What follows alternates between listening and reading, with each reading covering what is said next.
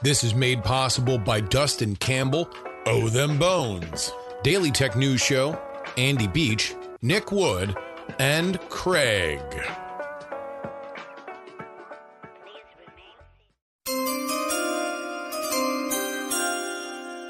Yes, ladies and gentlemen, the picks are in. This is going to be an extraordinarily nerdy episode, but I think you guys are really, really, really going to like it. One of the elements of a primary that I enjoy the most are the people that aren't going to win. It kind of represents something that I find extraordinarily brave and daring and stupid and expensive.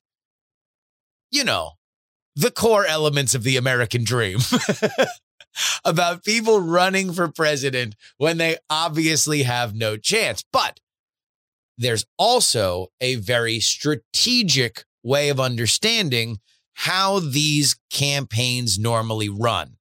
And so I have recruited fellow electoral nerd Evan Scrimshaw to put together with me the first ever failed candidate draft. I'm going to go over the rules while we are talking to a scrim in a second. But I will tell you, I had an absolute blast doing this. I think you guys are really going to like it. So let's go ahead and cut all the preamble for Dog and Pony Show audio. This is Politics, Politics, Politics. My name is Justin Robert Young.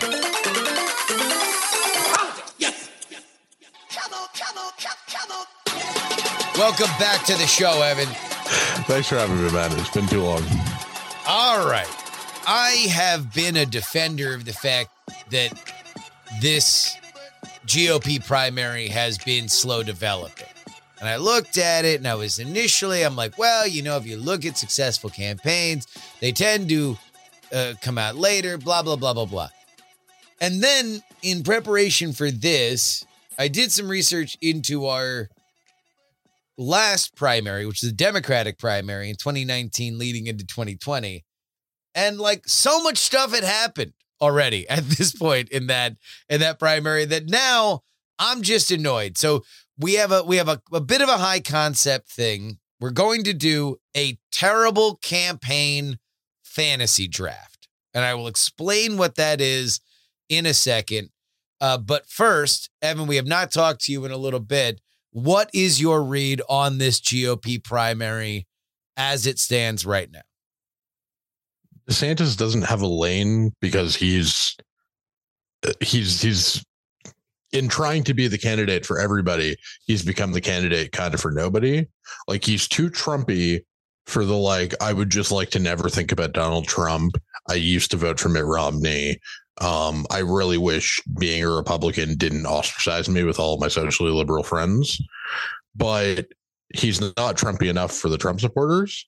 He's He's also Diet not a Coke. candidate, right? Which is the other problem is that like the whatever limbo he's lived in like and and however it looked good on paper it it it has certainly not burnished his standing in the polls which were good a month and a half ago and now are much less good. Yeah and the reason they were good is because he was coming off this like landslide how the hell do you win florida by that amount? And then he just went back to being governor of florida. And the problem is that he spent this year being like i'm i'm like too good to engage with donald trump. And yeah i'm sorry you you you, you can't do that like you can't you you you can't just avoid donald trump and be like i'm gonna like i'm gonna like talk around him and i'm gonna be the governor still I, I and, and I'm I will, gonna yeah like I, it just doesn't work i will say that you can credit donald trump politically that he made sure he couldn't. you know, Donald Trump made sure that the screws were put to him and made sure that every moment that he was not responding, he had to choose was he staying above the fray or was he going to get into the mud pit? DeSantis, which, you know, look, uh, uh, the, the time is ticking down for me to have any kind of faith that like there is a, a rebrand or, uh, you know, that, that comes along with his campaign launch. But at the same time, there is a moment in which you're going to have to stand up and fight that has yet to show up. And, you know, uh, uh, my, my biggest fear for his campaign is that if he thinks he has already started doing it, then we're already done. Yeah, and also not a very good public speaker. Like every time I see, like I physically see him speak, I'm like, oh, you are not particularly good at this, and he's not a he's not an entertaining watch. And the thing about Trump, can't believe I'm about to say this, but like entertaining as hell. Like he's he's you kind of want to tune in because you know he's going to say something wild. Well, you, know, you don't know where it's going, but you know it's going somewhere interesting. You know, the weird thing is, is I kind of feel like for DeSantis, this is. I, I kind of feel like there are clean, clear lanes for attack on Trump, and I do feel that like while Trump is an entertaining person, he's you know, he's Benny Hill. Like you you know what's going to happen. There's he doesn't have a lot of different lanes to surprise, I guess at this point. I do think that there is that there are are clear ways that you can draw at least a lane for yourself somewhere in the middle there and I don't think that Trump has necessarily done a lot to close that off. What he has done is force DeSantis to either act or look inactive and thus far he has looked inactive. And and what I'm guessing the people in Tallahassee would say is, well, he DeSantis is being governor, and that matters because what we want to demonstrate is that DeSantis actually governs and he doesn't just politic. And good luck, I guess. You know, I guess we'll we'll find out in early May whether or not that's that's the case. Yeah, the problem with that theory is that like Donald Trump doesn't have a particularly good legis- legislative track record, but like Donald Trump is the reason the right have gotten their most substantive and broad policy success of the last 50 years. So he was a successful president for most Republican primary voters. Yes. Like most Republican primary voters are extremely happy with the Trump presidency solely because they now hold they now hold the court. And well, and, and that's, I think that's the biggest thing is that to me is the reason why I still think that there is a line of attack against Donald Trump, whether DeSantis is the person to do it or not, is is the was right. Like the the way to attack Donald Trump is that he is a has been and that he will lead the party to ruin. Good job, thank you, we appreciate it. You're a loser now, and here's the case for why you are a loser. Here's the case for why you're going to lose again, and here's what I would do the the the fact that this primary is so weird. Where even when we first talked about it, but you know, my question to you is, what's the state of the primary? And you, like uh, uh, everybody else who has announced for this uh, for this primary, the the first comment is DeSantis and not Trump. Well, yeah, because the thing about Trump is that like he's just he just is what he is at this point, and I, I think he would be vulnerable. The problem is, is that I've been like stewing over like a name of like because I don't think DeSantis is that guy because DeSantis was way too close to Trump right until the moment he decided he actually had a lane to run for president. And so it's like it would need to be someone with a with a established political brand before Donald Trump arrived. But I'm looking at the bench of like senators elected pre say 20 like pre 2016 and I'm like, okay, well, like what? Are we just going to rerun Ted Cruz? Like part of the problem is the GOP don't have a particularly spectacular bench, which is well, I mean, certainly, yeah, certainly not one post revolution, right? You know, yeah, uh, like it. it it's not and that's, great, I mean, I, I do think that DeSantis is the guy. It's just whether or not he can be the guy. You know, there, there's there's the difference between having a lane and running correctly. And you know, I, I've said on this show before, nothing is really on in the Republican primary until Christina Pushaw at replies Donald Trump Jr. Like that, that to me, that is when DeSantis at his best in terms of the electoral prowess that he showed in Florida is fully clicking for what he wants to do nationally. If we're not there, then what's the point? Like, if he's not going to fight, then what's the point? Right. Although, okay, first off, she follows me on Twitter and I have no idea why. Like, I don't follow her. And like she felt like she, that that was very random when I found out I had that like The eye but, of Sauron from the Sunshine State, just gazing across the landscape. But uh no, but the thing is is that like they don't want to be too anti-Trump in case Trump just like either for health reasons, indictment reasons, or just general his inability to not say crazy uh yeets himself out of the primary. They want to be the sort of successor to that vote. But, But- even even then is crazy to me because Trump uh, of anybody, I feel like both him and his audience, they want the fight. Like right, exactly. but Cruz- it's a Ted, Ted Cruz Yeah. never got cheered louder for Trump audiences than after he lost. He was the last man standing with Trump. Like they respected him more for getting his ass kicked, but doing it for a significant period of time. right. Like no one respects Marco Rubio. People people somewhat respected Ted Cruz, right? Like Yeah. even the you know even the convention speech right even the Cruz convention speech was you know it was a oh god i'm just praising a lot of people i don't like today apparently uh, it was a brave act it was a substantially braver act than anything jeb bush or marco rubio or john kasich have ever done Yeah. Uh, all right. Well, with that being said, that is pretty much our our Trump and DeSantis talk because the way that we're going to do this, well, maybe okay. All right. Well, we'll see. We'll see. Uh, here is the, here is the game. Every campaign, no matter what, has a beginning and an end.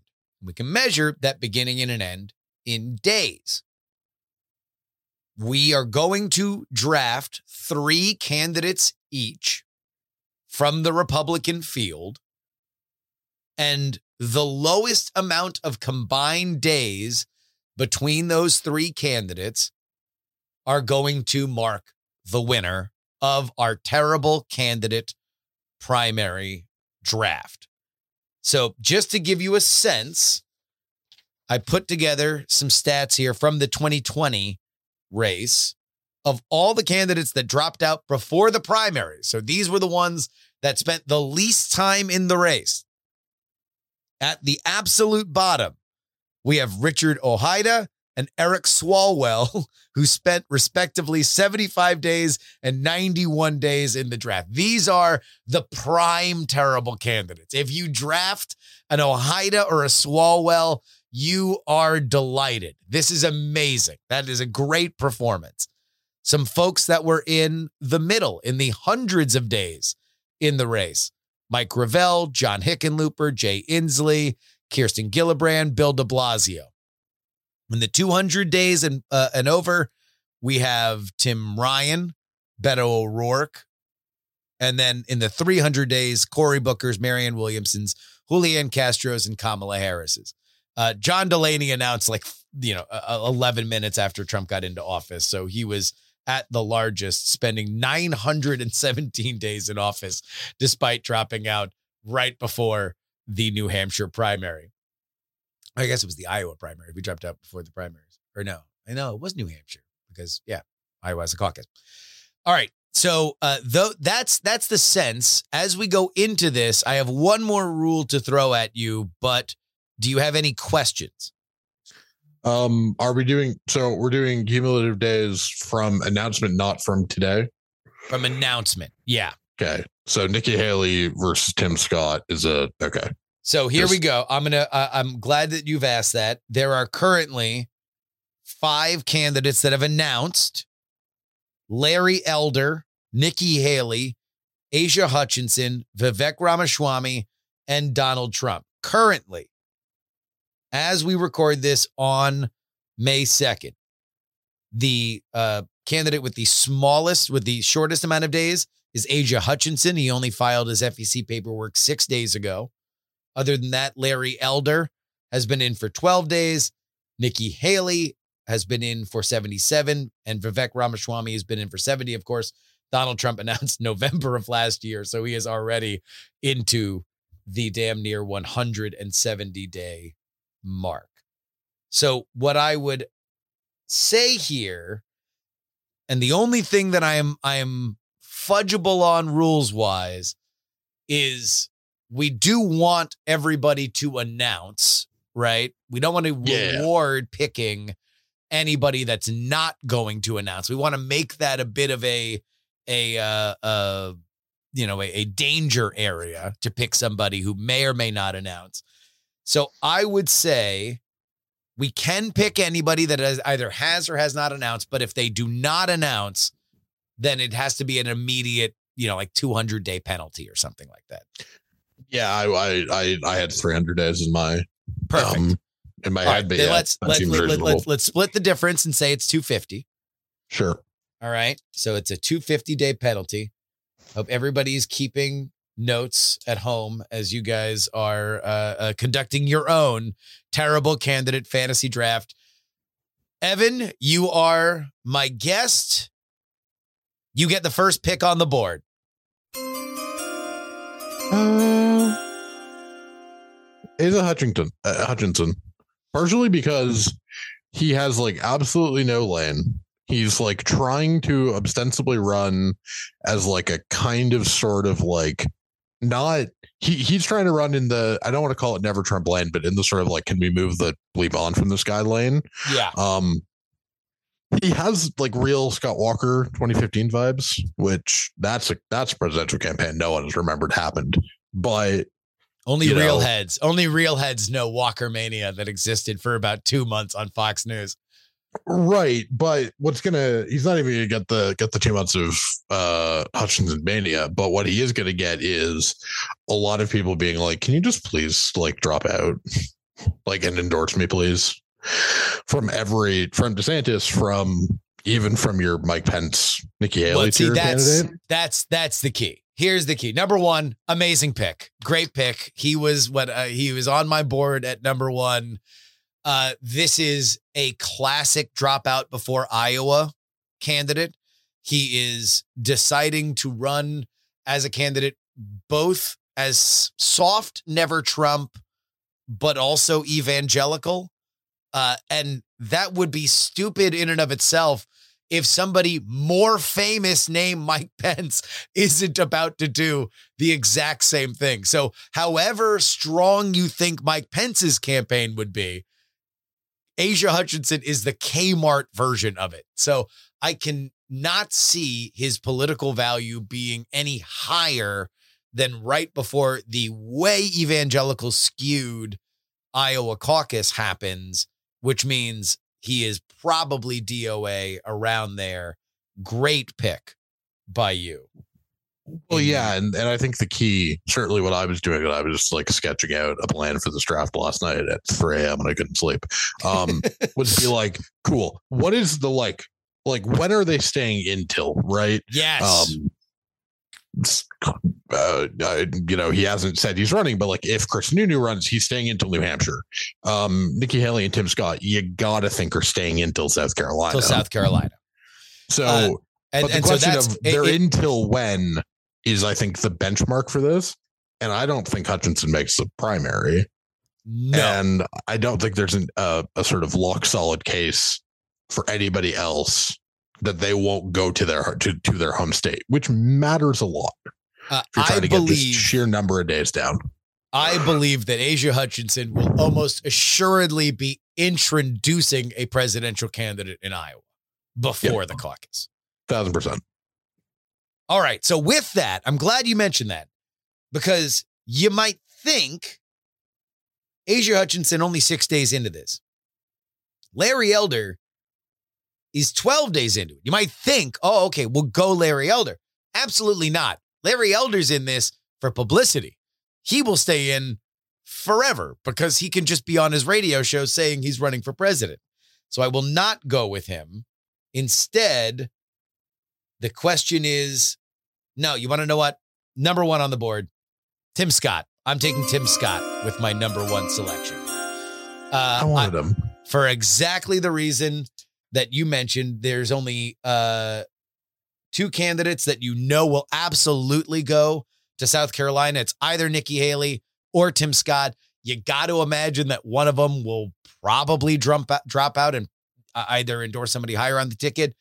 Uh, I'm gonna go with Scott because I really don't feel like he has any lane. Like like Nikki Haley has at least shown a little life. I don't I don't have a lot of faith in her campaign, but she announced earlier And she's gotten some traction with the like everybody needs to draw a clock every five years to be in office thing. She's she's shown a little bit of competence that could that you know. I, I guess I, I would not be shocked if this is not an absolute coronation for Trump if we have our is Nikki Haley for real two weeks. I don't know if I can say that for Tim Scott.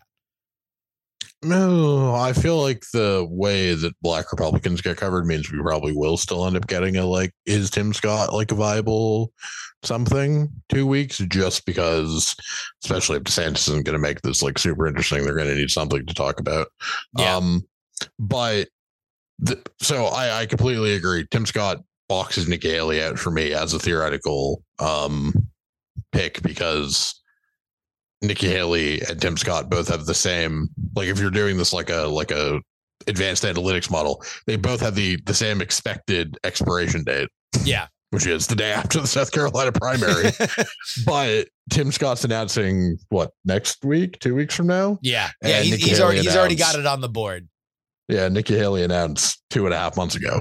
So that's just two and a half months of points you're not going to get back. No, it's a great, it's a great pick. I think that's, I think that was pretty clearly one, two. Um, and then we just gotta, now it gets a little bit harder It does. because now the choice becomes, do I take, do I take somebody who, you know, might run, but then I risk, you know, the 250 points? Do I get a little bold? What am I? By the way, as do? as we mentioned earlier on this podcast, uh, uh, uh, Glenn Youngkin kind of doing the hokey pokey, saying no, and then and then pushing back and saying maybe. So uh, there there might be. He said, I mean, this is the most delicious idea. Glenn Youngkin saying he's not going to run for president this year, meaning he would only leave himself eight days between New Year's uh, Day and the expected Iowa caucus date of January 8th. So that that could be an 8-day campaign. That would be a amazing terrible candidate draft. Yeah, the problem is is that one, like I haven't like really dug into it, but it doesn't really look like the chances of a legislative sweep in Virginia look that fantastic. Um, I think both chambers are like toss up to slightly tilting Democratic from the people I've looked at. Um, so like this wave of like, oh, I I I take control of Virginia and then I run for president doesn't seem likely. And two, it's eight days, so I don't think like at the end of the day, we saw Abrams try and do a thing, a version of this. Yeah. Um, I'm gonna say Vivek Ramaswamy. Damn it. Um, Damn it. Ah, I wanted so there, Vivek. I have I have conflicting opinions. I have conflicting opinions about this, and one of my opinions is he might just go on forever, and just because he needs the name recognition, or he might drop out in October, do a joint rally with Trump, and get the like full Trump seal of approval, which Trump's already said like kind of nice things about him before. yeah. Um, and he all like he is very clearly in the I am trying to do a version of the Pete Buttigieg, which is go from nothing to cabinet job, and it might be easier for him, especially if he's mostly self funding, which I assume he is. So- um, might just be easier to pull the chute in in September, get go to Trump, go be a surrogate for him, and you know have you know get that good vibes, and you know maybe you get a counter job or you run for something lower, wherever that. Where's he even from? I believe California. But then again, this is like the Yang thing, everybody just kind of assumed he was from California and he was from New York. No, he's from Ohio. Vivek is Oh. Yeah, born in born in Cincinnati. born in Cincinnati. Look at that. Uh, all right, great pick. My only comp was was it was more Yang than than Buttigieg. Uh, although you can make the argument that Yang was trying to do the same thing that Buttigieg was doing, he was just not as good at it, uh, and it led him to just kind of writing books in a in a mailing list. Um, I do think this Vivek has a tremendous worth to the Trump campaign, obviously prizes people on television. And Vivek loves being on television. he would be a righteous sword for whoever he endorses in terms of just doing a crap ton of press. Uh, I could see this happening sooner rather than later. I think I think Vivek wants to get on the trail, like like when when the trail actually heats up. I think he'll want to do all the Iowa, you know, uh, steak fries and and stuff like that, all those speeches. But I could see this wrapping up for him pre New Hampshire or on New Hampshire. I mean, if I, if I was looking at Yang as my comp for that, and Yang crapped out in uh, uh, uh, New Hampshire, so that is that is an excellent pick. I, I mean, he, here's the thing. We got Pence on the board. We've got Sununu on the board. And my my my high risk, high reward pick is Pence because I feel like this can go really bad really fast for Pence. I feel like it can, you know, that that would be a post Iowa knockout, and he hasn't announced yet. Um, so you want to know what? I'm going to do it. I'm pulling the trigger. Former Vice President Mike Pence is my second pick. So logical.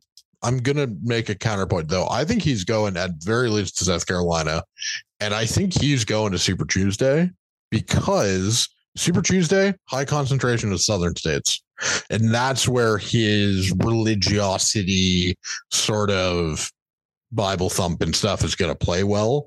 And if he can get third in Iowa, take it to South Carolina. Everyone knows South Carolina going to be a bit of a disaster for him because there's the two South Carolinians on the ballot. Um, yeah, I think he, I think he takes it to you know Alabama, Mississippi, et cetera, which are like Super Tuesday states, North Carolina, and then drops out, which he hasn't announced yet. But like, I think Pence has the best chance to get 13% and just kind of hang around. He'll have good connections. You know, he'll he'll inherit, I think, a lot of the Ted Cruz ground game, which was very useful in Iowa. Yeah. And I think the chances of him doing like a better than expected in Iowa and parlaying that into at least testing the the waters um is interesting. Oh, I am I very much believe he has a possible shot in Iowa my point is if he does not like I don't think that he can Joe Biden in Iowa and then move on and survive just because of how much the evangelical crowd matters in Iowa in a way that like yes it doesn't matter again until Super Tuesday until those southern states but where we stand right now in May of 2023 we think of that month and a half between or or two months between Iowa and Super Tuesday as two months. When that is happening, the noise is going to be so loud, the pressure is going to be so intense that if he does have a failure to launch in Iowa, then I I just don't think that he makes it to Super Tuesday. I, I don't I don't think that he makes it past South Carolina. And so now I'm basically just betting on the idea that he announces late enough that this pays off for me. Yeah, that's a that's a fair that's a fair point. I think the I think the higher risk, higher reward play is uh Chris Sununu because I think there's a very decent chance he just doesn't run. Well, that's that's um, why I had to stay away. I can't like I can't I can't I can't go with the guy who very clearly could have been a senator, right? Like would have been a very would would have had a good shot to beat uh, Maggie Hassan last fall. Doesn't do it. Now is flirting and is on the Sunday shows talking about leadership, blah blah blah, anti-Trump. Kind of, I guess, scoping out the is there going to be a full throated, never Trump Republican candidate in this race, which right now there's not. Uh, you know, looking and and testing the waters, but he seems a little bit too wishy-washy for me to make a make a pick knowing that there's a 250 day penalty on the other end if he just does what he's already done once and said, "Nah, I don't want to do it." Right. And the other thing is, is that like he's a he's not polling great in New Hampshire either, right? This isn't a this isn't like a, a, a Jed Bartlet the West Wing thing where it's like, well, if he runs, he's like guaranteed to win New Hampshire. Uh, like I don't think he's gar- like he's not guaranteed to win New Hampshire. He's not a favorite to win New Hampshire against Trump with this primary electorate. I don't think. No. Um, which which severely changes the calculus. And do you want to go out? Do you want your last act in politics to be like losing your home state by 30 to a New Yorker? Eh, it doesn't seem like a thing that Chris Kristen is going to want. So here's Yeah. my like really bold five alarm fire hot take for you. All right, here we go. Final pick.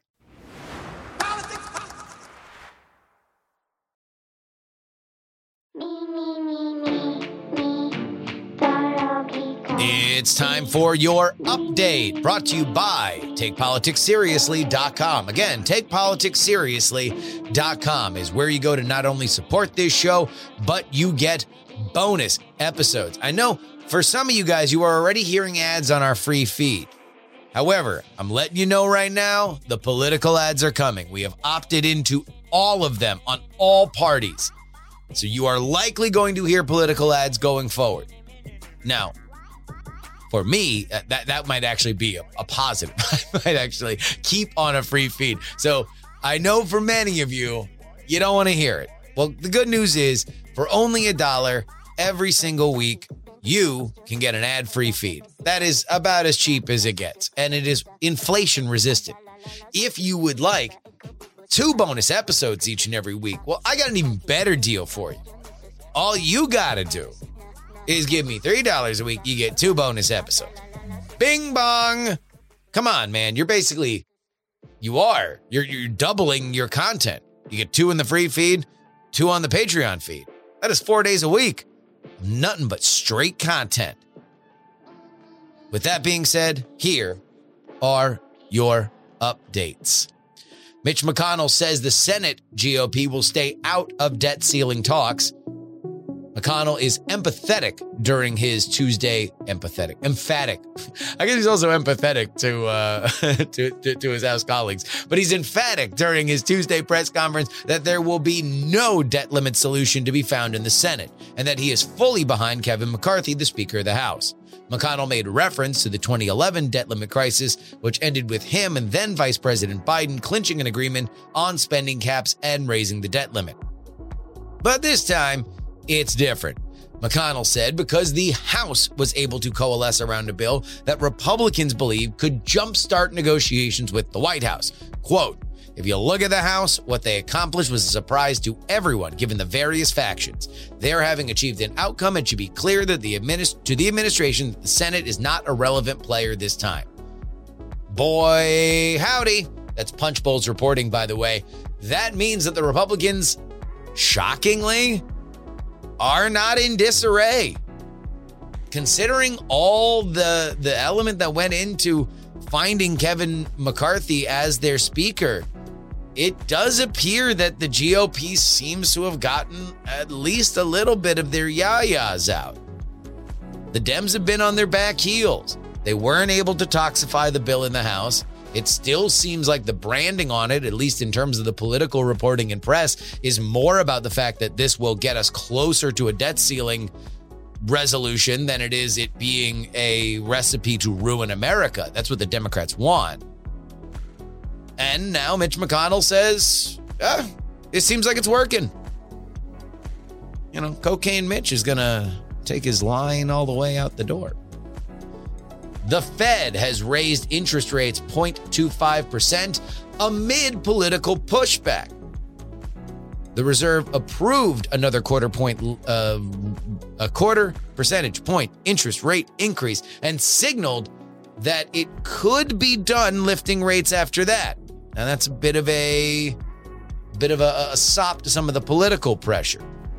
The decision on Wednesday marked the Fed's 10th consecutive rate increase aimed at battling inflation while bringing its benchmark federal funds rate to a range between 5 and 5.25. That is a 16 year high. So let's get to this political pressure. A group of top progressives that uh, top progressive Democrats, led by Senator Elizabeth Warren, Bernie Sanders, Sheldon Whitehouse of Rhode Island, and Representative Pramila Jayapal of Washington, Brendan Boyle of Pennsylvania, and Katie Porter of California, warned earlier this week that the Fed's monetary strategy of more rate hikes could trigger a recession, throw millions out of work, and crush small businesses. Of course, the reason why the Fed is raising rates is because of inflation. Will the Fed stop raising rates before inflation gets to their desired target of 2% year on year? We're not really close to that now. That is the question going forward. And we have a new political ad here for you. The National Republican Senatorial Committee slams Joe Manchin on his Inflation Reduction Act U turn. Let's play that audio right now. Joe Manchin wrote Biden's green energy bill, putting West Virginia jobs at risk, and bragged about it. Do you regret voting for that massive spending bill? No, not at all. As far as the Inflation Reduction Act will be the most transformative bill that we've ever had. Then his poll numbers tanked, so Manchin's changing his tune. I would vote to repeal my own bill. Manchin stood with Biden, not West Virginians. Tell Joe Manchin, we won't forget. Now, the Republican Senatorial Committee is currently undecided, although there is more influence by Mitch McConnell, who is with the the, the Senate Leadership Fund, that is backing Jim Justice and not Mooney, who will face him in the primary. And that's fine. Look, Joe Manchin's an easy mark. He is trying to pivot more to the center he got a thing done. I think he feels a little bit burnt that he tried to make sure that the Inflation Reduction Act was called the Inflation Reduction Act. It, in large part, was a climate bill. And now the Democrats are just out saying it's a climate bill. That's bad for him. He doesn't want that. So I do think he's trying to bite back at the Democratic Party. I tend to think he's on his way out. Joe Manchin has sworn to never lose a political race again. So it'll be interesting to see what his decision is on the Senate. Meanwhile, meanwhile, I do want you to do one thing. Now, Governor Jim Justice of West Virginia, who is now an announced senatorial candidate, has a dog named Baby Dog. I want you to Google Jim Justice Baby Dog. This is going to be the talk of the 2024 election. Baby Dog Mania is going to run wild. You're going to hear a lot about Baby Dog. So just know who told you to look up Baby Dog first? Your boy. That you can support at takepoliticsseriously.com. Ad free feed for a buck a week double your podcasts for three bucks a week. Oh, baby, baby, baby. Take politics seriously.com.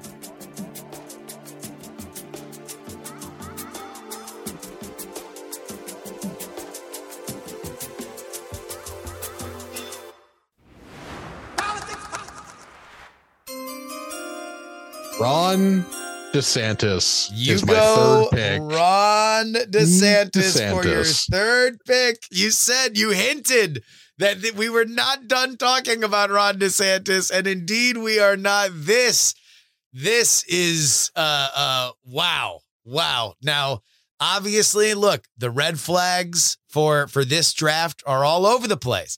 Uh, it would not be shocking. We've already seen uh, uh, little hints and rumors that maybe he doesn't run. We have already seen that that that maybe this is uh, uh, something that he that he takes a step back from.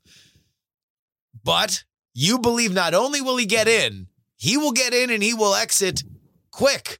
Which I don't think if he gets in, he exits uh, uh, uh, uh exits quick. I think he almost assuredly would want to get to Florida before before he left. So please explain your pick, Mister Scrimshaw. I'm going to paint a picture of a presidential candidate, right? Well hyped going into the beginning of the primary cycle. Mhm. Had a tendency to, you know, go viral on social media and on the political on the news network of their political persuasion. Okay. Has a lot of connections and sort of is being talked about as in the right lane, not as ideological as some of the more extreme people, but certainly no moderate or centrist. Okay. Do you know who I'm describing? Because I'm not describing Ron DeSantis. Well, I am. I'm describing Kamala Harris. And the thing about Kamala Harris in 2020, she didn't make it through December. She didn't have the money when push came to shove, yeah. and she didn't have the organization. And the primary sort of moved on from her. She had her moment. Yes. It went. And Big she launch. get it back. She was it. She was nearly tied for a little bit after the after the first debate and whatever. DeSantis is a debater. He got taken to the woodshed by Andrew Gillum, like, which I'm not saying is like whatever, but doesn't imply that he's going to be able to rally this in a debate. Nothing about this campaign looks like it's competent. And the thing is, what's more embarrassing for Ron DeSantis? And what's more embarrassing for Ron DeSantis 2028, which is what this really ends up being about, right? And what the sort of come to Jesus conversation is about. Kamala became VP because she dropped out in December.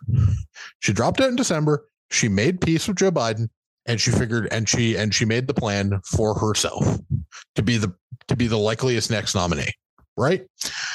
What's Ron DeSantis's best chance of being the nominee in 2028, which is what this is all going to come down to at the end of the day? Is it going to Florida, losing your home state, getting embarrassed, and ending your political career? Or is it pulling out in November, letting Mike Pence and Nikki Haley and whoever else, Rick Scott, come in, split the vote. Trump gets up to like 60, 65%, and being like, eh, wasn't the lane for me. I'll run again next time.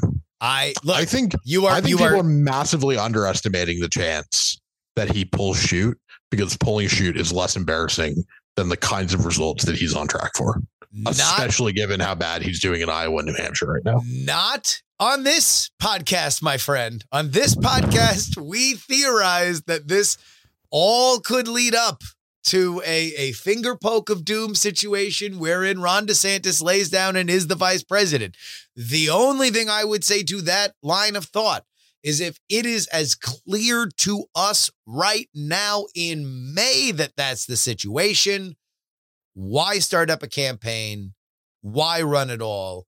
You can get there today with less of a drag on whatever your relationship with Trump is if you just say, you want to know what? I saw your weird ad that was basically written in your diary, Trump, that you're running in Iowa about how I'm a very bad boy for even thinking about running against you. I have thought better. Indeed, I will continue to read my children your autobiography. Uh, let's be friends. Like, why doesn't he just do it now? Why does he run at all? Because he has to, because he's hired people, because people need something to do. And he ha- like he has to run. He has to run because he's he's basically choreographed that he's gonna run. And also like the GOP doing illogical things like, yeah, okay, I also could have told them that, you know, um overturning Roe v. Wade three months before, four months before uh, you know, a uh, a midterm election wasn't going to be helpful, but for some reason they thought that was a good idea. Well, I mean, So- the, the, the, the, or, the, or court- Lindsey the- Graham announcing a national No, abortion. there we go. Yes, yeah. The, the court, the, the court doing what they're like, what the the Republicans have said they wanted the court to do forever is one thing. Where I where I I do call political malprac- malpractice is acting like you're surprised when it happens and acting like you have no idea what to do afterward. That is, you know, when when Yeah. when Nancy Mace is your voice of reason on this, uh, uh, there is a void of leadership on this topic. Yeah, and the other, I mean, the other thing is like the 250 day penalty. Like, it, it, like who who am I taking that a doesn't have a pretty substantial risk? Like the the thing about DeSantis is like if he like worst case scenario, he's not going to be in the primary for substantially longer than 250 days. And who else do we like really feel confident is actually going to run? Right, Chris Sununu don't feel great. It, is Rick Scott really going to like Hell is no. he that vain? No. No. Like we all know he wanted to, but like he's just gonna stay in Florida and run for I mean, look, if, if, if, if, we're if we're gonna say that Ron DeSantis is an uninspiring public speaker, then Rick Scott is uh, uh, a static symbol, a, a static noise on an old CRT television. Like there is nothing there nationally for Rick Scott. right. And the other thing is that like Cruz is running for his Senate seat again. Pompeo didn't run for some reason after basically choreographing that he was. Like Yeah, Larry Elder's definitely going to Super Tuesday just because that's when California is. So like he's when not he doesn't matter, he's not running a real campaign. right. Also He's- that It's a it's a radio stunt. He might as well be, you know, suspended from a crane uh, over top of the state fair. It's it's not a real thing. Right. So like who else do I feel great about that isn't Ron not like who isn't Ron DeSantis? I mean, I don't know. I we can we can break the rules and just have you take like an RFK Jr. you want, but like who do you feel great about that's left? Uh, I'll tell you who I feel great about. I feel great about Nikki Haley being a terrible candidate. And I'm going to take her. Uh, if we are going, I don't think Tim Scott has much of a lane, but I do think that Nikki is essentially running for a, a, a Trump cabinet position as of now. And, and, I, I would not be shocked if there is a Oh, she's running for VP. or VP. Yeah, exactly. Oh yeah, yeah. Because Yeah. Trump wants to wants to have a woman. Uh, so yeah, no, I think I think that's that's what she's doing. Uh, uh, and she's doing a pretty good job of it so far. Uh, you have not seen Trump really attack her. Uh, this is, I I believe, something that if this turns into coronation sooner rather than later, then she is somebody that drops out within the first. I mean, like around South Carolina. Uh, I mean, because you got to figure, right? So if we know that Tim Scott and Nikki Haley are probably going to drop out around then, I would not be shocked if the one that's doing worse than the other one drops out before, especially if there is a lot. Let, let's say DeSantis does rally and, and this is a Trump DeSantis thing going into South Carolina. If Tim Scott is running fourth, fifth, and and Nikki Haley is running third, I would not be shocked if Tim Scott drops out before South Carolina or Nikki Haley or reverse the roles that that one of them drops out before. So I am I am putting all of my chips here in on on on the South Carolina duo of Tim Scott and Nikki Haley flanking Mike Pence as my roster. Yeah, no, it's a good, it's a good, it's a good call. Um, the problem is, I almost feel like DeSantis isn't going to be credible enough that either Scott or Haley really feel the impetus to like bail and get in the endorsement game because I feel like we're going to walk into South Carolina with Trump holding a 25 point lead in the you know RCP. But but if, but if that's the case, I mean, we we see how endorsement hungry Trump is now, right? Do you think that yeah. that he's going to have any patience for people legging it out? No, he's going to want to as, as- assemble Pangea immediately. Yeah, fair enough. I mean, the the thing is, you don't have a better choice, realistically. No, the only problem is, we that, that she is she is uh, Mrs. Irrelevant here in our in our yeah, the the only the only question is, um, she's she's been in for a little while now, hasn't she? she has. We are at seventy She's gonna days. she's gonna break 250. I wonder if the move. I wonder if the move from a, I mean, it's absolutely bad from like a, you know, good content on podcast perspective, but just from a competitive standpoint, maybe just taking Ted Cruz would have been a better idea. Who's like absolutely not running. Just take your 250 because she's Just presumably going to be in for more. Maybe we do need how- to maybe how broken my brain is that I think this way. yeah, you know, maybe the uh that that would mean we need to up the penalty then. Right? Yeah, exactly. All right. And like let's it's it's it's in good fun. let's um, let's let's let, anyways. let, let's up the penalty to 300. Sure. Um, can I get a can I get an RFK Junior takeoff, please? Because Let's go. yeah. how many people who are currently saying they they either like have a favorable view of RFK Junior or are voting for him do not remember which Kennedy this is, right? How many of them think it was the kid who was a congressman for like four terms? Like, no one actually remembers that he's the anti vax nutter, okay? It's just Kennedy. Oh, he's probably good. Boom, sure. I have a favorable opinion. Don't remember which Kennedy. These people don't remember anything. Americans as a country are not going to have defined opinions about the fail son Kennedy. They're just going to remember him as one of the Kennedys. And this idea that like the National Review is writing an argument, uh, you know, writing that, you know, uh, that RFK Jr. shows the Democratic Party's problem with science. Get out of here. Shut up. It's, oh, he's a Kennedy. Yeah, Yes. good enough. I mean, number one, this is a lament that has been made from Hubert Humphrey on that there are too many Kennedys and they have too much name recognition. From 1960, we have heard people complain about the name recognition, the unfair name recognition of the Kennedy family and the Democratic Party. And that was before he got elected president and before he got shot. JFK got shot and became a hero, before RFK got shot and, and cemented even further this tragic element of Democratic lineage. RFK Jr. is the Facebook candidate, and Marianne Williams is the TikTok candidate of Biden resentment. They are buckets for which Biden resentment is pouring in.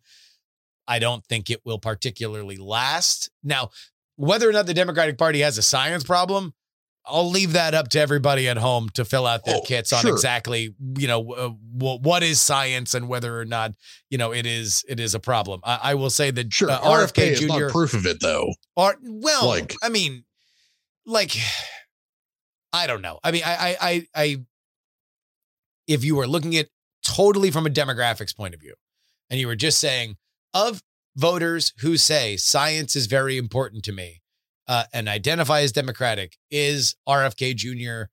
disqualifiable because of it?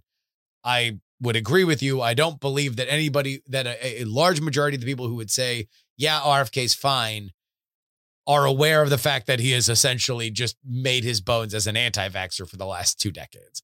That he was like Right. old school, and we're talking not COVID anti-vax. We are no, talking no, about no. Like go, like go. Uh, Jenny McCarthy, like like Yeah. level uh, Andrew Crazy Wakefield anti-vax. Like the the the MMR vaccine gives you autism anti-vax. Like that. Yeah. That's what he's been doing for the last two decades. I, I think that there is an existential element of for real Joe Biden in the Democratic Party. I do think that the party will regurgitate and and get it down, but that that bubbling right now has two faces, and it's Marianne Williamson and uh, uh, RFK Jr. I don't think that it's serious, uh, but I do if you think that listed me as a presidential candidate, I'd get eight percent. yeah, Like Yeah. Democrats just want something that isn't like there's a segment of, of Democrats who, you know, either don't like Joe Biden or kind of just miffed at him for various reasons, who will vote, who who realistically will get over themselves by the time primary day shows up, let alone by the general election, who are just kind of who are just reaching for a thing. Kennedy, eh, he's probably not that crazy.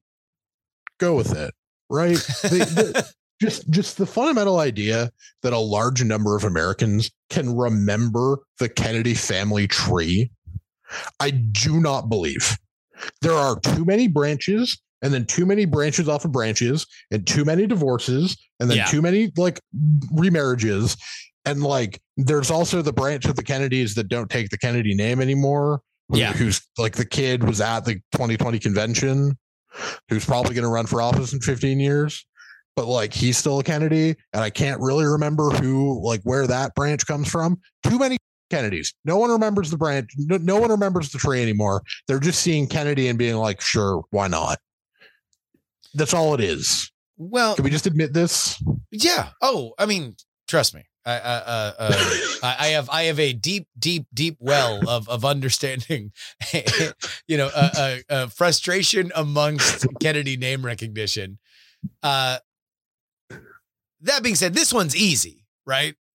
Like he's RFK Jr. I guess if you remember RFK, that's pretty yeah, easy. yeah, no, I remember that lineage at least, but like Yeah. I like, but just like the family, It was Jack, like Jack, no and, one, Jack and Bobby, and Bobby had a kid, and and the kid uh, uh, wishes he wasn't vaccinated, or maybe he wasn't. Who knows? yeah, but here's the thing: how many people? How many people? How many people got JFK Jr. and RFK Jr. confused and were like, "Isn't RFK Jr. dead?" Well, I mean, oh alert, no, I, I, I had that moment when he announced he was running for president, and then I'm like, "No, JFK Jr. is the one that's dead, and people think is coming back to life." yeah, exactly, yeah. RFK Jr. was the QAnon prophecy, right? Look, he is back. Uh, yeah, I, I genuinely don't know how much the modern Democratic electorate even really knows the difference between Jack and Bobby at all. Like, I, I, I would be curious to ask a bunch of people, you know, hell, email into the show, theyoungamerican at gmail.com. Uh, uh, are you aware that two different Kennedys were shot dead uh, uh, as they were running for president? That that they it wasn't just one. I, I I would not be surprised if there were a lot of people who were like, oh yeah, no, there was the Kennedy and he got shot. Yeah, and then also fun question: How many, what, what percentage of modern Democrats um have a sense knowledge of what when I say the word uh Chappaquiddick? Well, Like- jeez. yeah. Well, because like, because that's just the like that's just the thing that's sort of fallen out of.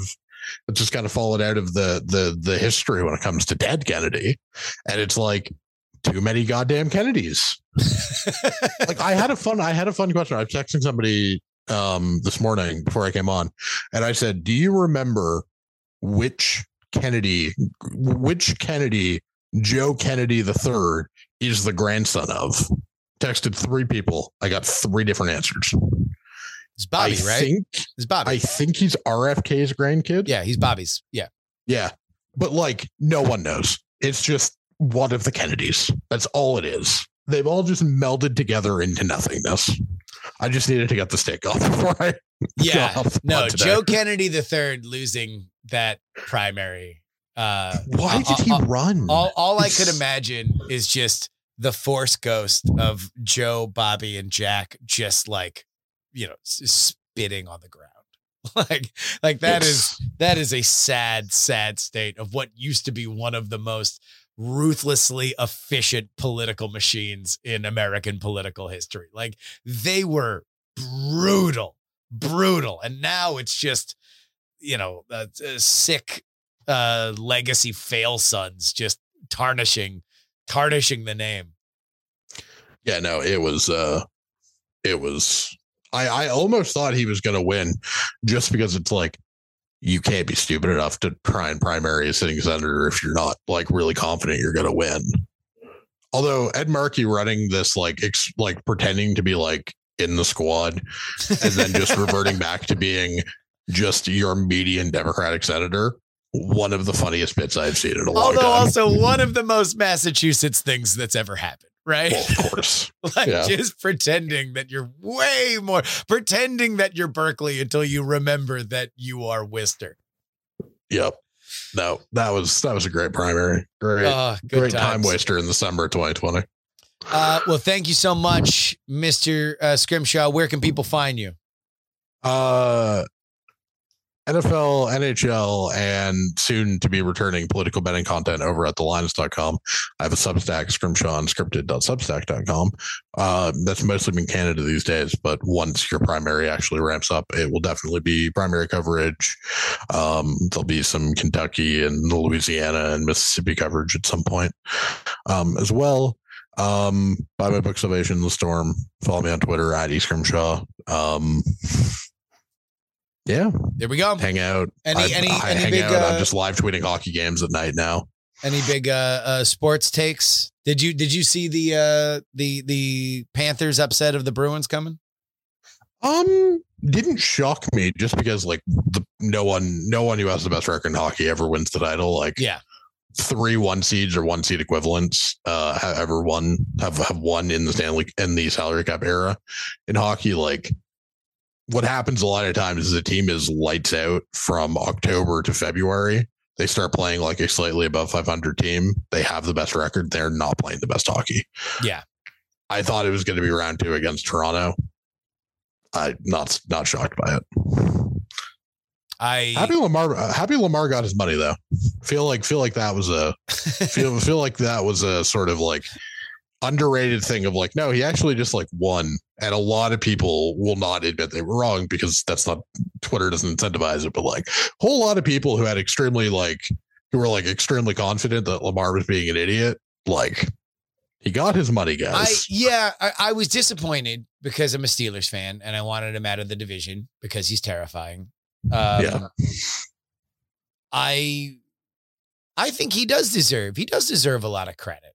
Like a you know, if, if you know, we are we are in a world now where we and and trust me, if you're on Twitter, get ready for a lot of solidarity forever memes with this writer's strike on here because the only way to get writers from Hollywood more on Twitter is to tell them they can't work. Uh, but he was the only person standing up for the labor of that league and saying, look, yeah, one owner was dumb enough to give an insane contract.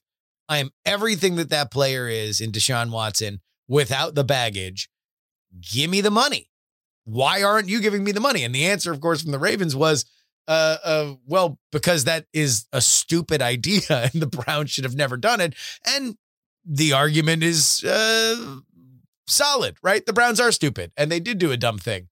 But still, I I understood his push to uh uh to to to go for it. And at the end of the day, while I would have preferred he be traded somewhere where I my team didn't have to face him twice a year, uh I'm I'm glad that he got the the next best thing, which was what the the the five percent upgrade over the Jalen Hurts contract. right which will end up being a 10% reduction on what uh justin herbert ends up getting. Yeah, um because that's just how nfl contracts work all the time. But no that's that's really my take. Just follow me on twitter. Um i mostly just post about sports there at night so uh, all right. Uh, well, thank you so much, man. I will talk to you soon. thanks thanks for having me And that'll wrap it up for us today. Politics, Politics, Politics is written and recorded by me, Justin Robert Young, for Dog and Pony Show Audio in Austin, Texas. Show was edited by Brett Stewart. Say thank you to Evan Scrimshaw, px3guest.com, letter P, letter X, number three, guest.com. By the way, just for the record here, these are the final picks. Scrimshaw has selected Asa Hutchinson, Vivek Ramaswamy, and Ron DeSantis. Justin has selected Tim Scott, Mike Pence, and Nikki Haley. Any candidate that does not officially announce that they are running for president, it is an automatic 300 day penalty. The awful candidate draft is now official and in the books. If you would like to submit who you believe should have been drafted, you can do so, theyoungamerican at gmail.com. You can find me on Twitter, PX3 Tweets is for the show, Justin R. Young is for me. You can find me live on the internet, px3live.com, and share this podcast with your friends, family, and clergy, px3podcast.com. Support this show with a one time donation. You're like, hey, look, I love the show. I want to support you. I just don't like recurring stuff, and Patreon gives me the willies. I heard from a friend that it was haunted. I just want to send you a just can I send you cash? You can. You can, friend. Don't worry. Leave this anxiety behind. Find absolution by going to paypal.me slash payjury. Just give me $3. You know? And I will say thank you. Probably not via email because PayPal's weird, but I will audibly in my office say thank you. How about Venmo, Justin Dash Young Dash 20? I'll be on the, uh, I'll be walking around the streets of Austin. You do that. Justin Dash Young Dash 20. Venmo money isn't even real. Okay. I learned that in science class. I'll say thank you. Cash App. Are you a Cash App person? Going back and forth with your friends at some hip Korean barbecue paying each other in Cash App. You're listening to this right now. You're like, I'd like to send Justin Robert Young $3 in a Cash App, $1 for each name he has. PX3 Cash is what you need to do. Or you can send me something in the mail. My P.O. Box is P.O. Box 153184, Austin, Texas, 78715. Course, the only way you can get our bonus content is by going to takepoliticsseriously.com. $3 tier gets two bonus episodes per week covering all the news that we miss on our free podcasting schedule. And our $10 tier gets your name read at the end of the show, like these fine folks in the Titanic. $10 tier. Jason, Andres, Matt, John Gross, C. Garcia, Matthew T, El Basso, John, Craig Potts, MC Dradio, Bugs Life, Unsaved DB level, Katie, Amanda, Yeo, oh, Pinball Shop, DP4 Bongo, Niemeister, Catherine, Todd, and Vogue Gloria Young for King of the New World Order, Edison, up, up, down, down, left, right, left, right, BA, select, start, Dr. G, Neil, Charles, Darren, 100 Mile, Runner, Idris, Lanian, Bluefront, and the Lenina, DL, Steven, Chad, Pneumatic Terran, Molly's Dashing Debut, Miranda Janelle, Adam, Chief Andy, Robert, Casey, Paul. Is awesome. Brad, Richard, just another pilot, middle aged Mike who loves Frank got abducted, Utah, Jimmy Montana, the Gen A L D L D L D, really, Chopper, Andrew, and Joshua. Friends, just that simple. Head on over there, takepoliticsseriously.com. That wraps it up for this week's shows. We'll be back next week. We got campaign ads coming out. I might have to do a little preview or a little breakdown of Colin Allred, who uh, is officially announced now running against Ted Cruz. I liked his debut ad. They're trying to run an actual normie in Texas. The Democrats. I like a normie. I like people in California not liking the candidate. in terms of electoral efficiency, I like it. I like it. We'll see. Maybe he'll do it next week. Until then, though, this is your old pal Justin Robert Young saying some shows talk about politics, others talk about politics, and still more talk about politics, but this is the only show that dares talk about oh three.